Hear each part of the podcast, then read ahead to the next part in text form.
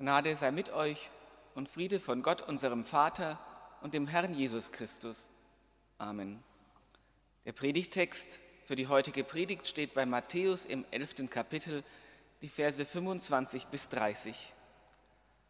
Zu der Zeit fing Jesus an und sprach, Ich preise dich, Vater, Herr des Himmels und der Erde, dass du dies Weisen und Klugen verborgen hast und hast es Unmündigen offenbart. Ja, Vater, denn so hat es dir wohlgefallen. Alles ist mir übergeben von meinem Vater, und niemand kennt den Sohn als nur der Vater, und niemand kennt den Vater als nur der Sohn, und wem es der Sohn offenbaren will. Kommt her zu mir, alle, die ihr mühselig und beladen seid, ich will euch erquicken. Nehmt auf euch mein Joch und lernt von mir, denn ich bin sanftmütig und von Herzen demütig, so werdet ihr Ruhe finden für eure Seelen. Denn mein Joch ist sanft und meine Last ist leicht. Lasst uns in der Stille um den Segen des Wortes Gottes beten.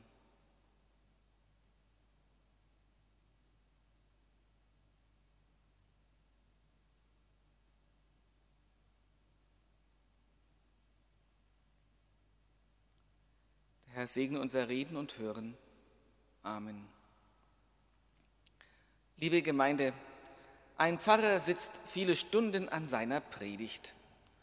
Als sie endlich fertig ist, ist er unzufrieden. Er kratzt sich am Kopf und fragt, sagt sie wirklich aus, was der biblische Text meint?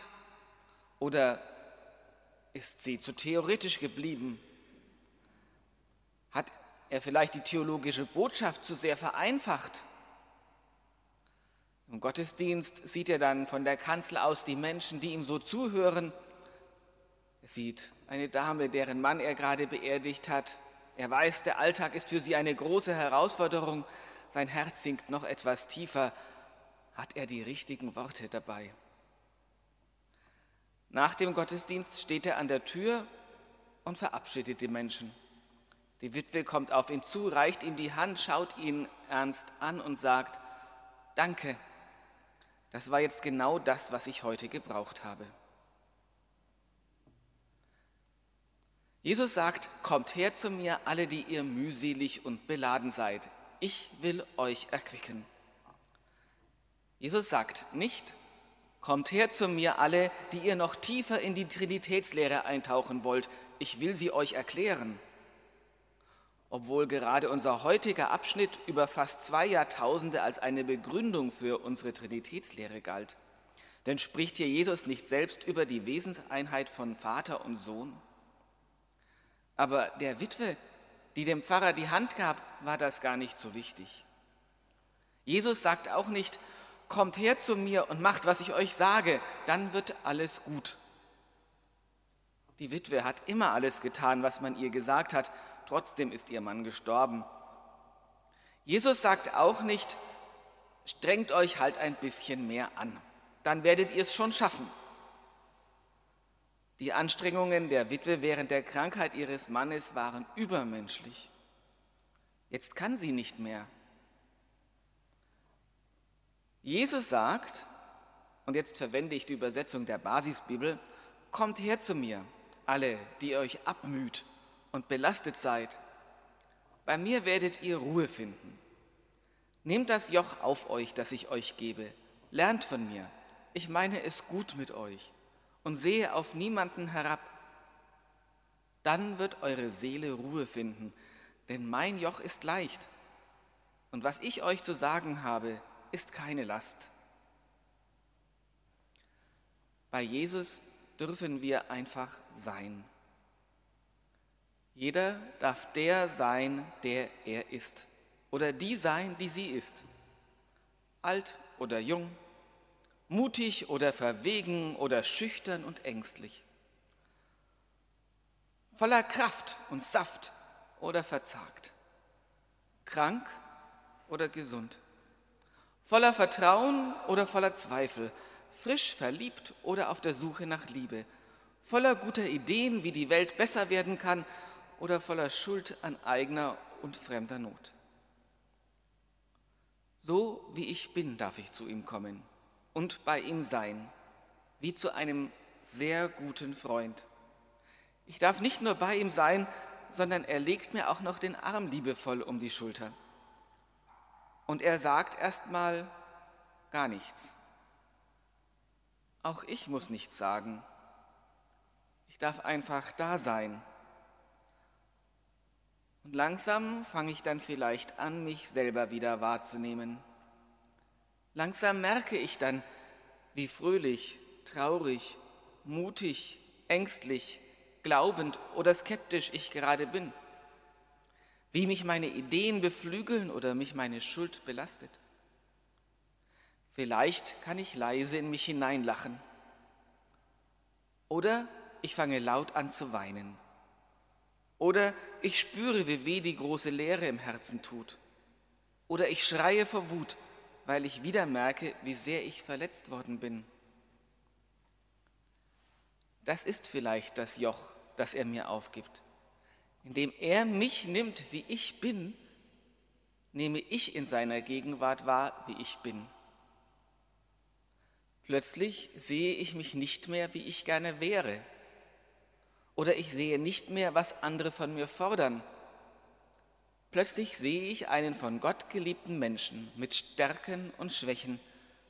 Plötzlich nützt es niemandem mehr etwas, wenn ich mir oder anderen etwas vormache, wenn ich das in Gegenwart, Jesu Gegenwart aushalte, dann kann ich zur Ruhe kommen. Die Last, die er mir auflegt, ist nicht das Schicksal, das ich zu tragen habe. Nicht Gott hat dem verstorbenen Mann der Witwe den Krebs geschickt und ihn sterben lassen.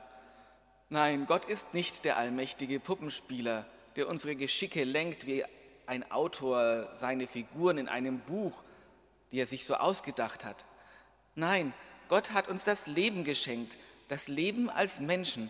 Und zu diesem Leben gehören Glück und Elend, Gesundheit und Krankheit, Liebe und Trennung und am Ende eben der Tod. Die Last des Schicksals kann für viele Menschen unsagbar schwer werden, aber diese Last kommt nicht von Gott. Jesus aber bietet uns an, wenn euch die Last des Schicksals drückt, kommt zu mir. Nicht, weil ich eine einfache Lösung für eure Probleme anbiete, sondern weil ihr bei mir einfach da sein dürft, so wie ihr seid. Wer sich so von Jesus stärken lässt, sich selber in seine liebevolle Gegenwart wahrnimmt und aushält, wer in diesem geistlichen Sinne zu sich kommt, der wird in Jesu Gegenwart neu sein Leben, der wird Jesu Gegenwart neu in seinem Leben wahrnehmen. Er oder sie kann in der Bibel lesen, wie Jesus an der Seite der Menschen steht, die besondere Lasten zu tragen haben.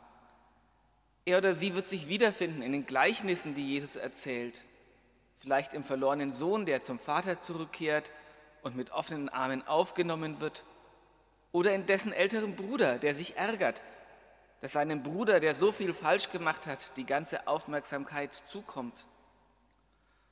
Oder im armen Lazarus, der erst vor die Hunde geht und dann in Abrahams Schoß aufgeht. Oder in dem reichen Mann, der, sich, der viel zu spät merkt, worauf es im Leben ankommt. Oder in einem der Menschen, die beim barmherzigen Samariter achtlos am ausgeraubten Mann vorbeigehen, weil sie Wichtigeres zu tun haben. Oder in einem der Männer, die so unterschiedlich mit ihren verliehenen Talenten umgehen. Er oder sie wird staunen, wie Jesus die Menschen, die um seine Hilfe, Hilfe bitten, fragt, was sie wirklich brauchen und dann ihre Augen für die Welt um sie herum öffnet, sie neu in Bewegung bringt, die Sünden vergibt und neue Anfänge ermöglicht. Wer sich so von Jesus stärken lässt, hört seine Worte und erkennt, sie sind der Weg für ein gelungenes Leben. Sie sind eine Einladung, seine Gegenwart auch andere Menschen erfahren zu lassen. Aus diesen Worten spricht Gott selbst zu uns. Wer sich so von Jesus stärken lässt, wird sein Leben und sein Handeln als eine einzige liebevolle Zuwendung wahrnehmen können. Dieser Mensch Jesus ist mir in Freude und Leid, in Lieben und im Zorn, im Leben und Sterben nahe. Dieser Mensch Jesus war sich und Gott gegenüber immer wahrhaftig und treu. Aber er hat es erlebt, wenn andere ihn allein ließen. Und wenn ich am sinnlosen, gottlosen Leid in dieser Welt zu verzweifeln drohe, dann sehe ich aufs Kreuz und höre ihn rufen, mein Gott, mein Gott, warum hast du mich verlassen?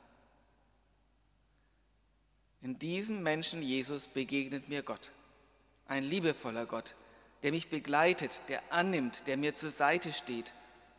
In diesem Menschen Jesus begegne ich mir selbst, meiner Menschlichkeit, meiner Lebensfreude, aber auch meiner Verletzlichkeit und in meinem Leid. Wenn ich diesem Menschen Jesus begegne, erkenne ich in seiner freundlichen Zuwendung meine Härte, in seinem Licht meine verborgenen und dunklen Seiten, in seiner Liebe meine Lieblosigkeit. Das ist das Joch, das er mir auferlegt, wenn ich mich von ihm stärken lasse. Das ist die Last, die er mir abverlangt. Ein ehrlicher, aber liebevoller Blick auf meine Wirklichkeit. Wer diesem Jesus begegnet, bekommt eine Ahnung von Gott. Einem Gott, der nicht als grausamer und allwissender Gott mit seinen Spielfiguren spielt, sondern einem Gott, der zu uns kommt, der sich kümmert, der wissen will, was wir brauchen, der es selbst herausgefunden hat in Jesus Christus. Wer heute diesem Jesus begegnet, begegnet aber auch dem Auferstandenen, dem er den ganzen traurigen Weg über mit den Emmaus-Jüngern mitlief, sich ihnen aber dann bei Tisch offenbarte und der ihnen so die Augen öffnete. Brannte nicht unser Herz in uns, da er mit uns redete auf dem Wege und uns die Schrift öffnete? fragten sie im Rückblick. Um diesen Jesus beim Wort zu nehmen, muss man nicht Theologe oder Pfarrer sein.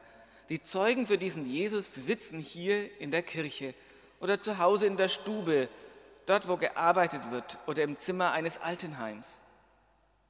Das sind Menschen, die durch ein hartes Schicksal, durch schwere Krankheit, durch Trauer um einen Menschen, eigene oder fremde Schuld oder ihren bevorstehenden Tod beladen sind und die ihre Kraft und ihren Trost bei Jesus finden. Sie sind Hausfrauen, Handwerker, Bäuerinnen oder Arbeiter. Oder sie haben Abitur und ein Studium hinter sich. Aber das, das bedeutet keinen qualitativen Unterschied darin, wie sie ihren Glauben leben. Mit erstaunlicher Kraft nehmen manche von ihnen ihr Schicksal an und sagen, Gott sei Dank weiß ich den Herrn Jesus bei mir. Sie nehmen Jesus bei Wort und finden Ruhe für ihre Seelen, wie es Jesus sagt. Sie verrichten ihre Arbeit, sitzen oder liegen in ihrem Krankenzimmer, sorgen für die Menschen, die ihnen anvertraut sind führen ein Unternehmen oder genießen ihre Rente.